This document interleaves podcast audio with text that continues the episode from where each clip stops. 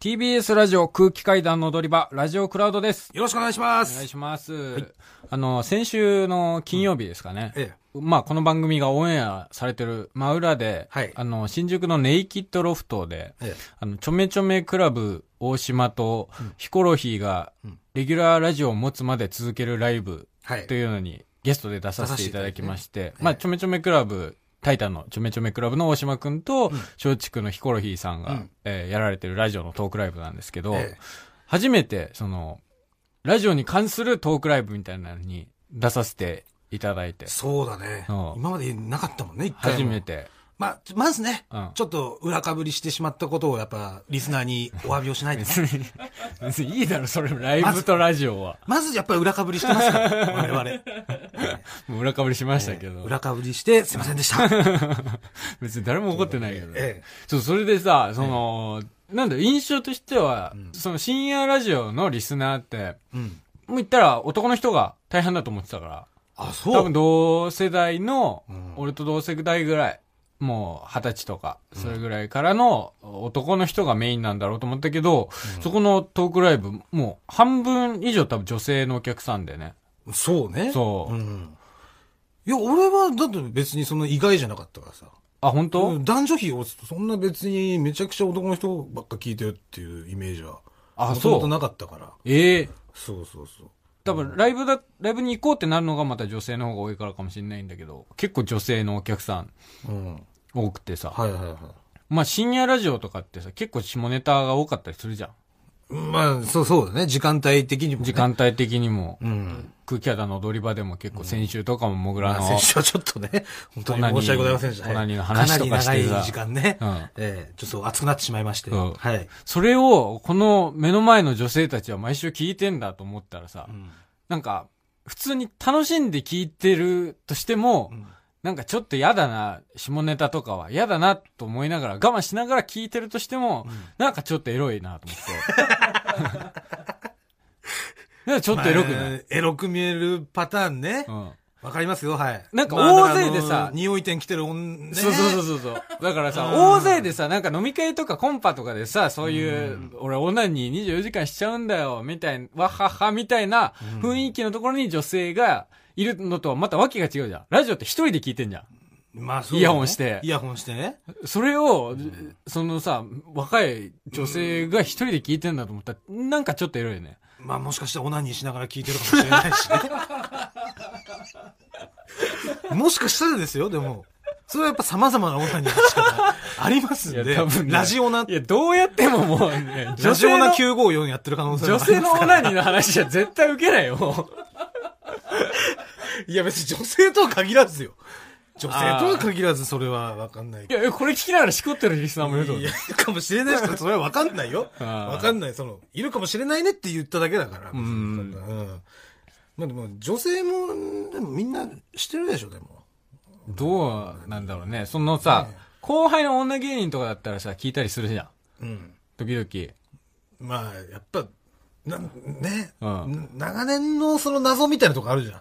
女性はね。うんその、い一人でするのかするのかしないのか。だから、どっちなんだって、もう女芸人しかかんない。教えてくんないじゃん。うんうん。女芸人は教えてくれるじゃん。女芸人は教えてくれる。そうん。う。もう、すごい、いろんな種類のバイブ持ってますみたいな 話とかさ、なんかもう、ドンキでん、買いましたとか。買いましたとか、この AV 男優が好きですとか。とかね、うん言ってるけど、うんでもそれもまた俺さ、うん女芸人が言ってるっていううん。ので乗っかっちゃってるから、うん。だからまだ女芸人が、うん女女性の意見っていうのはそのまま受け入れられないのよ。あ、わかる。まあ、特殊だからね、そう特殊だからそうそうそう要は一般的なうん女性はどう、どうなんだろうね。一般的な女性はだからね、あオナニーしてんのかどうかっていうね。あ。うん。永遠のテーマね、これ。絵のテーマで永遠のテーマですよ。だって、おんいや、女なんか、女だって男と一緒でさ、うんもう全員やってるよ、そんなの。やん、やらないって言ってるだけだよっていう意見のね、うん。人も俺聞いたことありますし。いや、ああ、なんか言うよね。やんない、やんない。絶対やんないよ、そんなのっていう人もいますし。いるじゃん。こればっかりは本当にどこ信じていいのか、うん。わかんないよね。マジでわかんない。うん。ただ、まあ、あの、オールナイトライブに来てた、ん女性の皆さんは、まあ確実にオナニーする人たちだから、それはまあ、いや、わかんねえけど。それはしてるだろうね。あそこにいたら、その、うん3、40人の方ですか、あの方たちはしてますよ。じゃあバカエロいじゃん。いや、もう高いです。だからそういう目で見えちゃうけどね。ええうんいやまあ募集、募集する？何を？その女性リスナーに。いやー、これだから、これもさ、うんリスナーの意見になっちゃうわけよ。あー、まあ本ね。当に難しい。だからその、対面して聞いてないからね。そう。だから嘘を、男が嘘で送ってきちゃう可能性もあるし、ね。男そう、うんでも、ドンキとかにはすげえ売られてるじゃん。あ、確かにそうか。、で、ドンキみたいな家電量販店に、うんあんだけ売ってるってことは、うん。買う人が多いってことじゃん。でも、あ、そうだ、聞いたことある。その、友達がドンキで働いてて、うん結構、買ってく女性は一定数いるっていうのは言ってた。だよね。っうん。てことはさ、やっぱ、この世に一定数オナニーする女性は、うんまあ存在はするってことですよね。あうん、まあ割合はわかんわかんないけれどあ。も、うん。うんまあ結構、やっぱ結構いないと商売上がったりなわけだから。売れない商品置いてるわけないんだからさ。うん。こんなスペースを使ってさ。っうん。ていうのあるよねう。ん。うん。まああとその、個室ビデオでね。うん。俺がそのバイトしてた時。あ、個室ビデオも働いてた。個室ビデオも私そうです。働いてました。あ、そうだそうだ。ええ、私は、えー、6、7年前ね、うんちょっとだ半年ぐらいかな、うん。働いてたけども、うん。その個室ビデオで働いてる時も、うん。たまにね、うん。あの、女性のお客さん来るんですよ。え来るのよ。え個室ビデオってその、うん、エロい DVD とかを、とか、まあ一般作も置いてあるけどね。あ、普通の映画とかも。そう。うん20分の1ぐらい。うん。20分の1ぐらいは、えー一般作。でもほぼ、えで20分の19はアダルトです。うん。で、まあ、その、まあ終電がもうない時間帯。うん。えだから、まあ、泊まりには来てる。まあ、満喫の代わりみたいな感じで来てるんだろうけどうも、ん。でもすごい AV に囲まれてる店なわけじゃん。うん。でそれはもう入ってすぐわかるじゃん。うん。で、違うと思ったら出てくじゃん。うん。でもそうじゃなくて、うんそこはやっぱ利用するうん。女性がいて、うん。で、さらにそのやっぱ DVD とかも、うん。まあ、借りてく人とかもいるのよ。アダルト。そうアダルトあ、借りてく人ええそうそう。で、別に、そう、個室ビデオは女性入っちゃダメなんてルールないから。そはう。男性も女性も別に自由に使っていいんだけどあ。も、そう、たまたま女性が、やっぱ、まあ男性のものみたいなね、うんイメージがあるけども、うん。うん。そう、だからそういう人と方はね、絶対してるわけじゃない。なんか、店員同士で盛り上がるの？女、女来た女来たいやいやそんな話 バカお前、そんな話するわけないだろ。個室ビデオの店員は超礼儀正しいんだから。そうなの？そんなだっあ、て、そうなの？個室ビデオ行ったことない？ないの？個室ビデオないんだよね。言っとくけどね、個室ビデオの店内でね、無駄話してる声一回も聞いたことないよ。そうなの？そうなの？超礼儀正しえ、い。なんで？えー、DVD1 本から6本までお選びいただけます。お好きな DVD 手に取り、えー、レジまでお願いいたします。みたいな。う んすげえ。そんなもう、ブックオフじゃん。完全にそう、ブックオフぐらいの超上の接客レベル求められるからえ、。なんで？え、だってさ、個室ビデオって言ったら、ちょっと、その、イメージ的に漫画喫茶、ネットカフェとうん風俗店の中間に位置してるみたいなイメージなの。まあ、そうだね、一応なんかそういう目的で入る人が多いじゃん。うん。っていうか、その、ネットカフェができる前は、うん。その個室ビデオが、その、いいわゆる風俗の本当入り口みたいなところではあったかな。ああ、うん、ネットカフェができたことによってなんかその中間みたいなになったけど、うん。確かにね。うん。だからもうすごい、なんだろう、うん、まあ礼儀は正しく、しっかり教育はされてるから。ええなんで？そう。それはだってそのね、お客様が来ていただけるわけだから、うんそこでそんなくっちゃべったりとか、死後なんかしてたらお客さんがやっぱ嫌な気持ちになるでしょ。それはしっかりと教育されて。シンプルに。に教育が徹底されてんの。教育が徹底されてる。個室ビデオって。そこ室ビデオあ、そうなんだ。ものすごい教育が徹底されてるなんかもう本当に茶髪の、なんか、もう大学行ってんのか行ってないのかよくわかんねえようなやつが、もうダラダラダラダラ積極してんのかとそんなことない。た。ええうん。もう、一回行ったらいいよ。ああ、うん一回行ってみたいんだよね。その、いま、今さ、個室ビデオでさ、VR の AV そう、VR もあるから。入ってんだよね。うん入ってる店もあるかうん。ら。うん。でまあ、料金がちょっと違うらしいけども、うんまあでも1000円とか2000円でいけるみたいだから。あ、そうなんだ。そう。らもう来週までもう行ってきないのか、一回。あ、VR? VR でももういいし、もうもちろん個室ビデオね。あ素晴らしい空間だから、あそこは。あ。ああ。で、個室ビデオ行ってきて、んどうだったかっていうのを、んちょっとここでちゃんと報告してもらいたい。またしてもしこりのエピソードなの。いやいやいや。しこれない可能性もあるわけじゃん、お前からしたらね。まだ行ったことないわけだし。しこれない。しこれなかったわっていう可能性もあるわけだし。ああ、環境的にこれは無理だってなって。そう。ああっていう可能性もあるしさ。うんそのやっぱりリラクゼーションスペースだから、そこは。うん。そう。やっぱ俺がおすすめはやっぱり12時間ぐらいで入ってほしいっていうのはある。長期で長期で入滞在してほしいっていうのは。妄想。そうすると、あの、20分の1しかない一般作の、んあそこの意味っていうのが分かってくる。なぜこの個室ビデオにジュラシックパークがあるのか。そこをやっぱ体験、体感してほしい。12時間あればわかんない。12時間あれば分かってくれると思う。あの素晴らしさが。3ここ必要なんだよ。ポーズじゃないんだよっていうこと。ああ、なるほどね。そう。ただのポーズとして、ビデオ屋として置いてあるんじゃないんだ、あれはっていうのは、分かってくれると思うから。ああ、なるほど。そう。ぜひね、うんロングコースでの滞在をお勧めしますんで。ラロングコース、ええちょっと検討してみます。ぜひよろしくお願いします。はいはい。えー、それでは、7月13日放送分の本編をお聞きください。どうぞ。こんばんは、空気階段の水川かたまりです。鈴木もぐらです。えー空気階段の踊り場来第66回目、はいえーこの番組は若手芸人の我々空気階段が人生のためになる情報をお送りする教養バラエティでございますよろしくお願いします。お願いしますあのこの間さ、はい深夜に本社で吉本の本社でうん。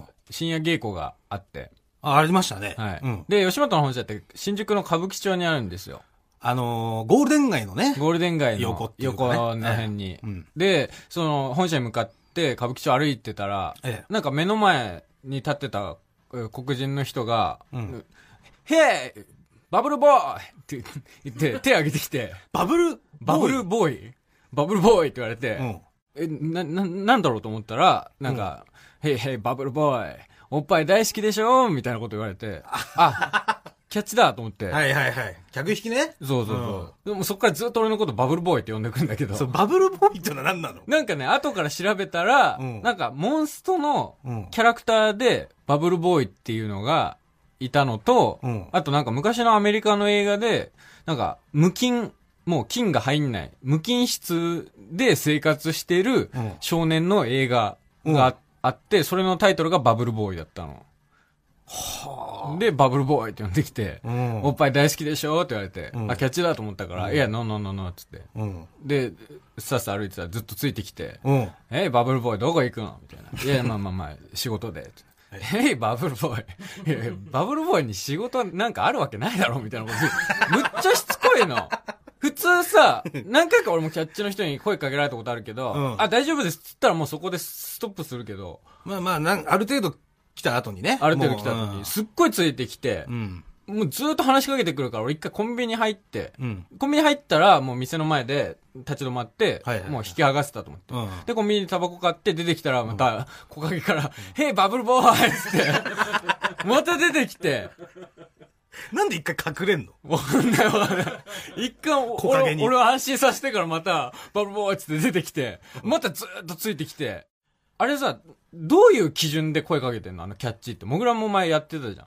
まあ、俺の場合はキャッチっていうか、無料案内所だけど、あどどっちかというと学生みたいに見えるじゃない、あ。ああ、まあね。うん学生っぽい人じゃなくて、うん社会人っぽい人？会社帰りああ。の人？うん。うん。だね。あとなんかこう、キョロキョロしてなんか探してるみたいな人。ああ。そういう人はやっぱ案内所の前に通ったら、ん一見いかがですか？っていう、ああ、なるほどね。先輩どうですか？っていうのは声かけてましたよ。んねどうぞどうぞ、天国はこちらです。はいこちらになりますよ、つって。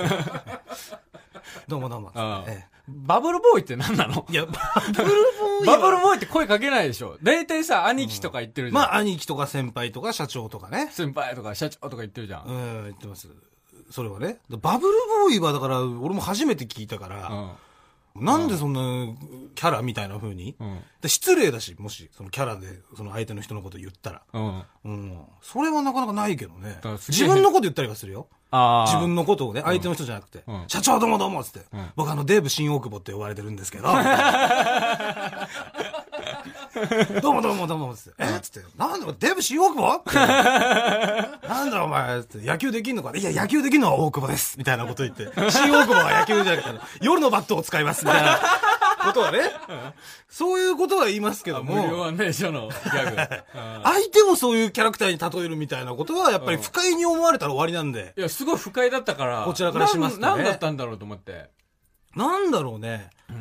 もしこれを聞いてるキャッチの人がいたらね、うん。僕には声をかけないようにしてください。確かに、そうですね。金持ってないしね。金持ってない。そんなとこで遊べないもんね。遊べない遊べるお金もないしね。はいうん。まあでもキャッチといえばさ、俺もさ、んその、デリヘルで働いてたじゃないですか。あ、昔大阪に住んでた時。うん。デリヘルの受付をね、うんしてたじゃない。うんで、それで、この前、大阪で仕事があったでしょ。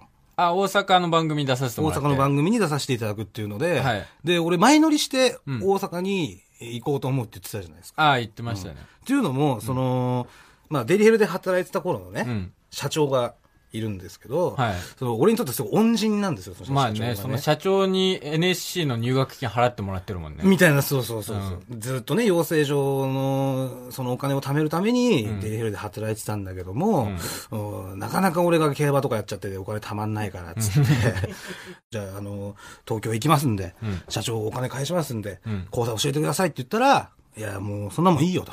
返すのはもう売れてからでいいんだから、うん。芸人頑張れよって言ってうん、送り出してくれたんですよ。だかうん。らその、俺の恩人である社長にね、うん挨拶がしたかったの。あ、大要は阪せっかく行くし。そう。で、芸人としてうん、初めてうん大阪に行く仕事だったじゃない。あ、まあ確かに大阪初めてだったね。今まで大阪に行ったことないじゃん。うん。そう。だから、ようやくその芸人になって大阪に来ることができましたっていうので、ん挨拶をしようと思ったのよ。うん。で、えー、社長の携帯鳴らしたら、うん現在使われておりませんって言って、あ携帯が通じなかったの。うんだららと思って、まあ番号、俺もさ、うんずーっとその携帯持ってなかったからさ、うんまあその間にうん変わっちゃったのかなと思って、うんその店に電話したの。うんそのデリヘルの方にねあ。。もっと働いてた。働いてたうんで、電話したら、受付の人が、はい、もしもし、つって出て。うんで、あ、すいません、お久しぶりです、鈴木です、つって。うんあの、前働かしてもらってたんですけど、うん社長いますか？つって、うん言ったら、うんはいつって。うん。誰ですか？つって。うん。で、よくよく聞いたら、知らない人で、一緒には働いてない人。働いたことない人で、うん。であれ？やと思って、で、すいません、あの、お社長のね、うん。まあ、あの、北原さんって言うんだけど、うん。あの、北原さん、うん。あの、いらっしゃいませんか？って言ったら、うん。ああ、あれね、あの、北原さんなんですけど、って、うん。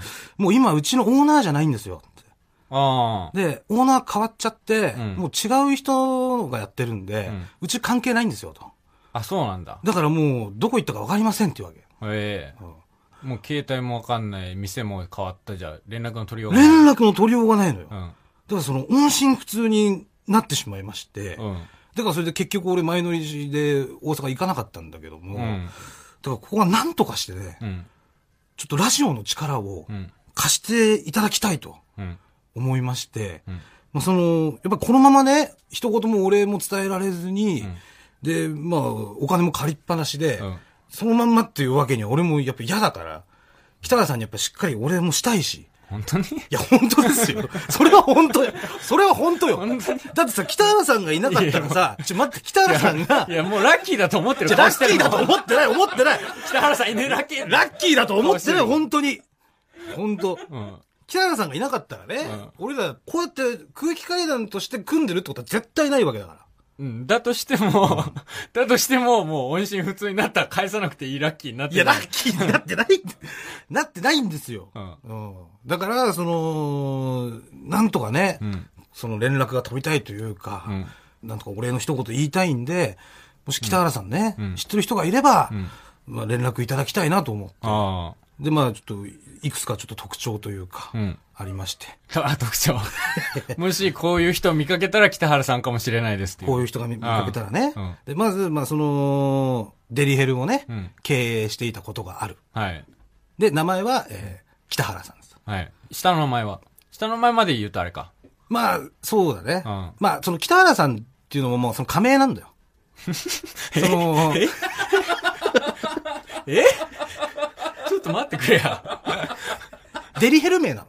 で、ええ、デリヘルって、その、デリヘル上の人じゃない人も仮名使うの？いや、まあ、そのね、うん。ああいうそのところで働いてる受付の人とか、うん社長とかって、うんそういう源氏名みたいなの持ってる人多いの。あ、そうなの？そえ？う。だからお、前は？いや、俺は鈴木でやってた。そのあままーそう俺はもちろんそのままやってたけど、うんまあ、社長は北原さんって名前だった。北原さん、かっこ仮。かっこかりです。あで、えーまあ日常生活でも、ほとんど北原で使ってたから、うん。もうその名前は北原さんでん、OK だと思う。うんいろんなみ店行くのにももう北原で予約したりとかしてたから。いや、え、でも免許証とかは違う名前免許証は違う名前ですえ、。ちなみに本当の名前知ってんの？え本当の名前はまあ知ってるけど、うん。まあちょ本当の名前はやっぱり言うとね、うん。ままあ、その特定されちゃったりとかあるから。だから、北原と名乗ってて、本名が違う人です。要するにああ、はいなるほど。だから、本名何かは言えないけど、ん北原と名乗ってる人で、る人物。ただ本名は違うよっていう人がいたら、それ一個の特徴としてあ合ってます。あなるほどね。はい。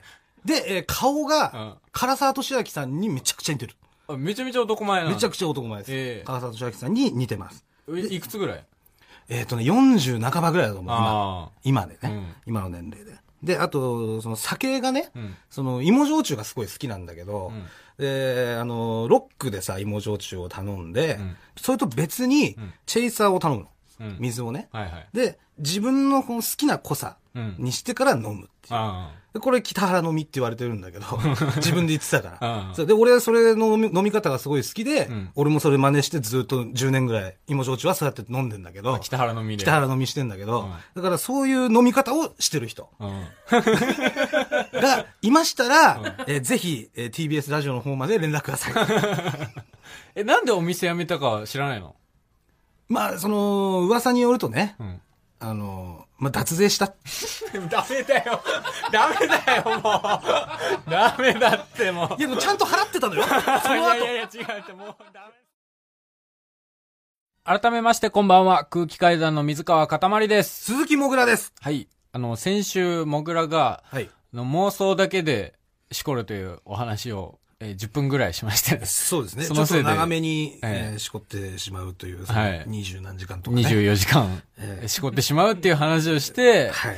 で、リスナーの皆さんに、あなたのしこり方を教えてくださいという、募集をしました。えー募集をしましたところ、ええ結構たくさんのメールいただきまして、あ、本当ですうんか、はい。結構ね、普段送ってこないような人も結構送ってきてくれてそうです ここぞとばかりにはい。私のしこり方を教えますっていうメールが届きまして、いやいや、ありがとうございます。ちょっと読ませていただきます。はい。ラジオネーム雑音太郎。私は実家暮らしのため、普段は隠密のようにこそこそオナニーをしていますが、たまに個室ビデオでしこるのがちょっとした贅沢で、その時ばかりはいつもと違うオナニーをしてしまいます。それは、行く時に女優の名前を叫び、しこるというものです。橋本アリナで抜く時は、はいアリナ行くぞ などと発生します。とてもいいオナニーなので、皆さんもぜひやってみてください。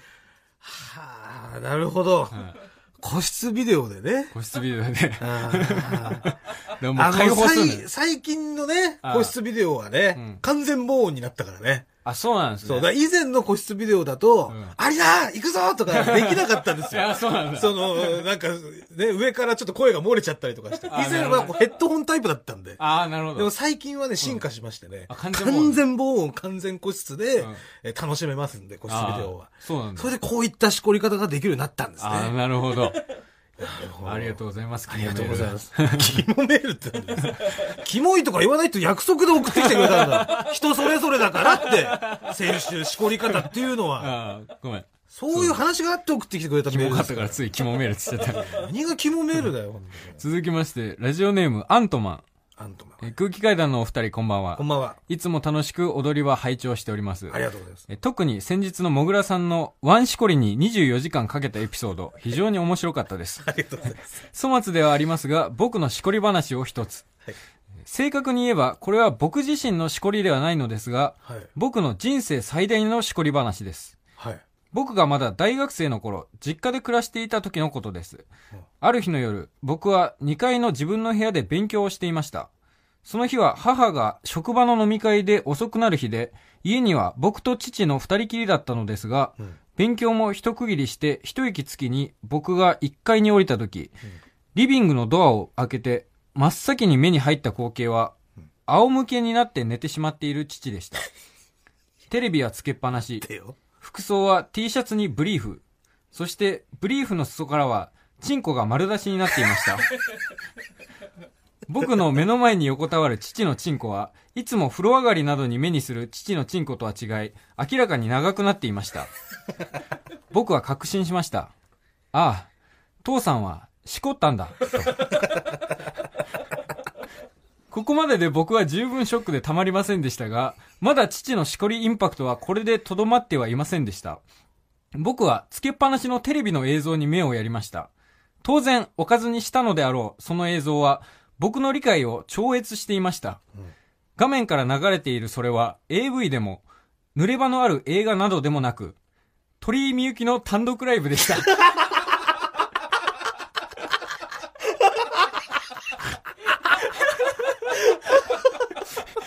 筋が凍るという感覚を感じたのは人生でこの時だけです。普段、下ネタも一切言わない真面目な公務員だった父が見せた、おそらく世界に通用するレベルの大きな振れ幅でした。それからしばらく父とは距離を置いたことは言うまでもありません。空気階段のお二人はどう思われますか？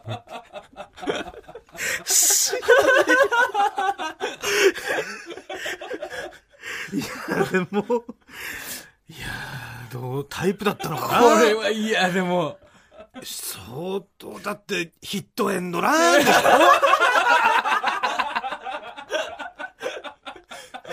だからその、真面目な親父さんでしょ？めちゃくちゃ公務員公務員の。その親父さんだったらさ、うん俺だったら、うんその鳥居みゆきさんの単独ライブ見てるだけでもびっくりすびっると思う。くりするよね。それで結構ショックだよね。あれっす、うん親父鳥居みゆきさん好きだったんだってなる公じゃん。務員なのに、役所で働いてるのに。役所で働いてんのに、父さん。役所働いてんのに、ヒットエンドランとか大好きなんだって思ったら、はいそこれで抜い抜いてんの？って。これは、ショックだよね。これはショックだね。うん。うん怖いよ。どっかの、だから、どらっかに、そういう公務員がいるんだよ。いる。今も。鳥居みゆきさんでいるんで抜いてる。しょね、税金で、税金で、飯を食ってる。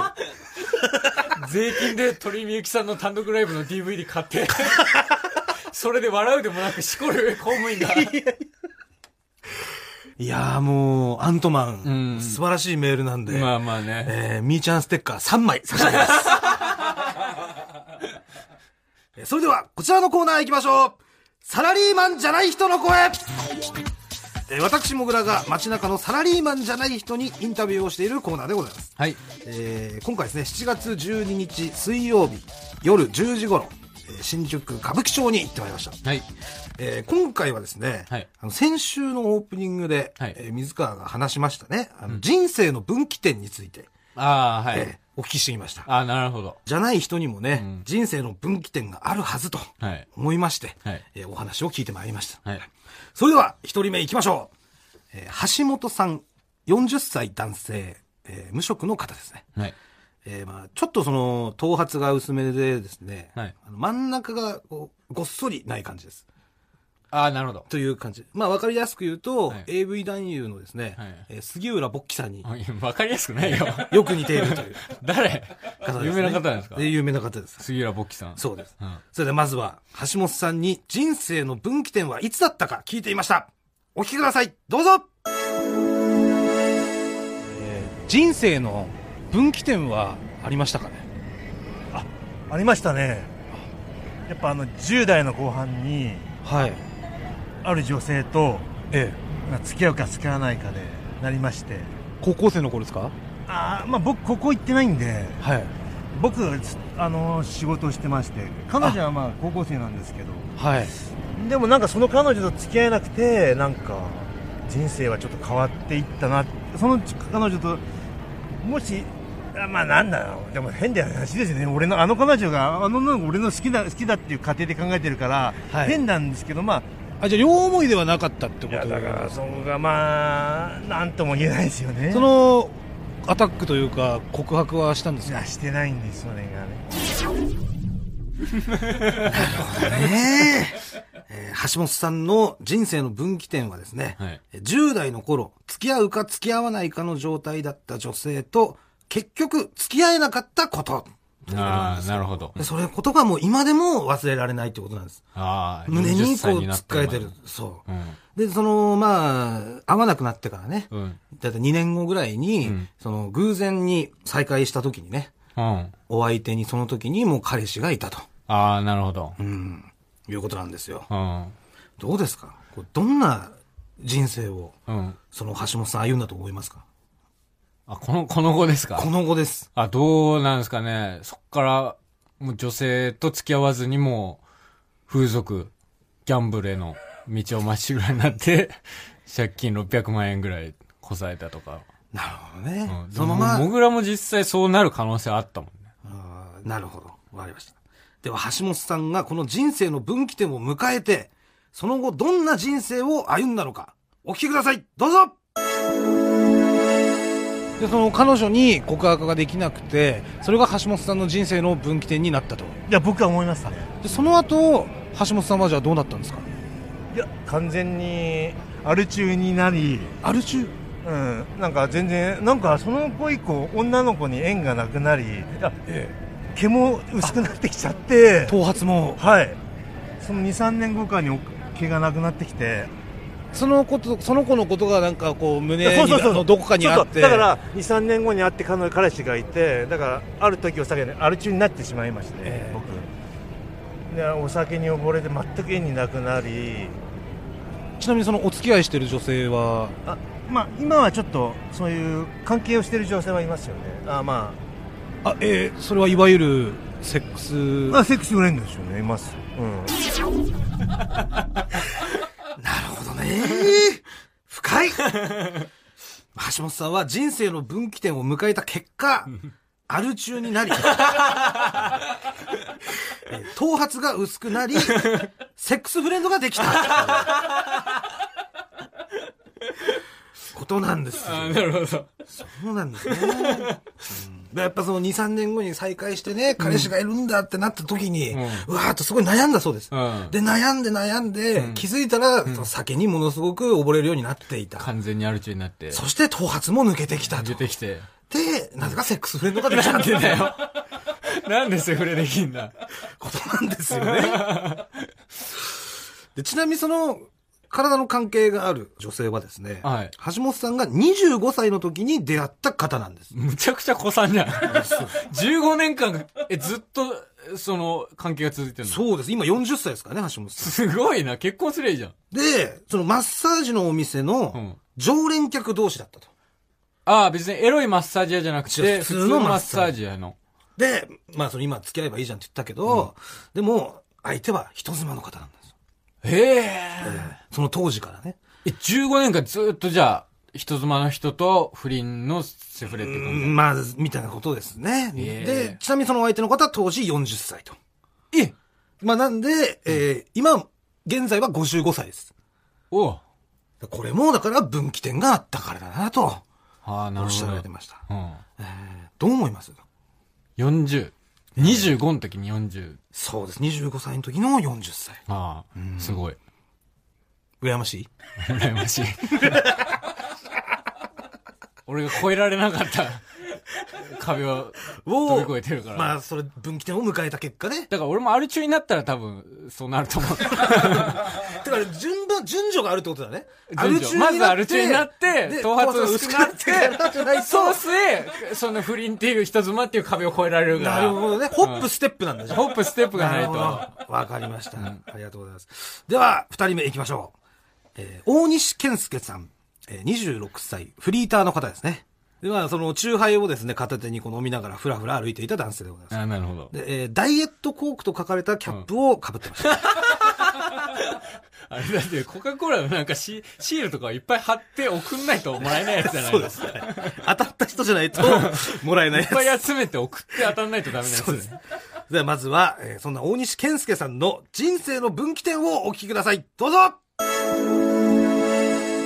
人生のですね、はい、分岐点は、ありますかね？僕の場合はやっぱそのあれですねその上京した瞬間ですかね。状況が分岐点になったの？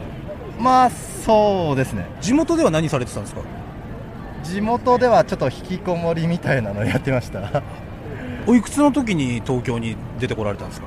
本当22か23頃ですかねまあその時高校を卒業してその大学にも行かずその就職もせずはい。でまあそのちょっと東京に憧れてたのでそこでそのバイトしてお金貯めようとしてたんですけど、はいはい。そこをそのバイトをその20社くらい受けてたんですけど20社。もう落ちてばっかりででそこからもう1年ぐらいもう家にこもってましたね。なんでそんなに東京に出てきたかったんですか？まあゴージャスな世界は子供の頃から憧れてたんですよじゃあ出てきてみてはいどうですか？もう正解でした なるほどね。まあ、大西健介さんの人生の分岐点は、うん。憧れの東京に来たことあということなんです。なるほど。まあ、その、大西さんは名古屋出身でですね、で、高校卒業後に、まあ、バイトの面接をね、まあ、とにかく受けまくって20社ぐらい受けたんですけど、20社全部落ちて、うん。引きこもりになってしまったと。あで、22歳の時に決心して憧れの東京に出てきたってことなんですけども、まあ、地方出身で。引きこもりで、はい。で、まあ、あの今東京で楽しくやってると。はい。どっかでちょっと聞いたことがありありませんかね？あこれ、私ですね。ですよね。非常に境遇があ似ていあ、る。そうですねう。ん。まあ、ダンスだと思いまして。はい。では、この大西さん、うん。その分岐点を迎えてですね、はい。どんな人生歩んだと思いますか？えっ、と、NSC に入って、お笑い芸人になる。なるほど。7年目で売れない。で、年収30万ぐらい。わかりました。では、大西健介さんは、この人生の分岐点を迎えて、その後、どんな人生を歩んだのか、お聞きください。どうぞよく新宿で遊ばれるんですか？まあ、今日もそのちょっと新宿でやってるそのお笑いライブ行こうかなって思ったって思ってたんですけど、はい。まあ、新宿バッシュでぶち抜き魂っていうまあライブなんですけど、はい。そこにそのまあ虹の黄昏さんとかエル歌舞伎さんとかグロービーラッシュさんとか石出奈々子さんとかもう面白い方がもうたくさん出てくるようなライブはいはいはい。がここでやってまして、え。でまあちょっと仕事がないから行こうかなって思ってたんですけど、まあはい当日券がまあ買えまあなかった。もうパンパンで、はい。それで、こう、大酒を、かん今、缶中杯持たれてますけど、そうですね。実は僕もその地下芸人でして。え芸名は、あプラネットレジェンド大西健介です。あ、えあ、プラネットレジェンドというコンビ名っていうことですか、まあコンビ名ですけどその13回コンビを解解散してまして。で今はピンでやってまして。なるほどね。深いほぼ正解じゃない。というわけで、大西さんは人生の分岐点を迎えた結果、うん地下芸人、うんプラネットレジェンド、大西健介になった。なんだ、そ。プラネットレジェンド大西健介。そうでございます。しかもね、うん同期なんですよ。マジで？俺らと。あ、そうなんだ。7年目なのよ、本当に。え、事務所どこ？でも事務所はね、フリーなんです。あ、フリーでやってるフリー、どこにも所属してなくて。えで、まあ、ちなみになんですけど、うんこれはもう何かの縁だと思いまして、えうん。スタッフがですね、うんこの場でオファーをしまして、うん。えー7月21日、うん。来週土曜日ですね、はいマイナビラフターナイトの オンエア争奪ライブに、プラネットレジェンド大西圭介さん出場決定しました 大西さんのネタが見たい方はあ、観覧申し込みお願いいたします。マイナビラフターナイト空気階段の踊り場、まもなくお別れのお時間です。はい。えー、まあ先ほどね、プラネットレジェンド大西健介さんね、はいえー、まあマイナビラフターナイトオンエア争奪ライブ出演決定しまして、はい。で、まあ、もし、その、踊り場のね、うんえーリスナーで、ライブに行った方もね、うん。まあ、悪ふざけでね、うん投票することは、まあ、ちょっとやめてくだあ、さい。なるほどね。冷やかしで。冷やかしでね、あ冷やかしはプラネットレジェンドいるじゃねえか。とりあえず丸しちゃおうみたいなのは、うんそこはまあ、もうもちろん分かってると思いますけども、はい面白かったら丸はい。っていうので、えーきちっと評価していただきたいと思います。はいよろしくお願いします。お願いします。はい。。この後1時からは金曜ジャンクバナナマンさんのバナナムーンゴールドです。ここまでのお相手は空気階段の水川かたまりと、鈴木もぐらでしたさよなららニンニンドロンみーちゃんもプラネットレジェンド入ろう やめた方がいいよ。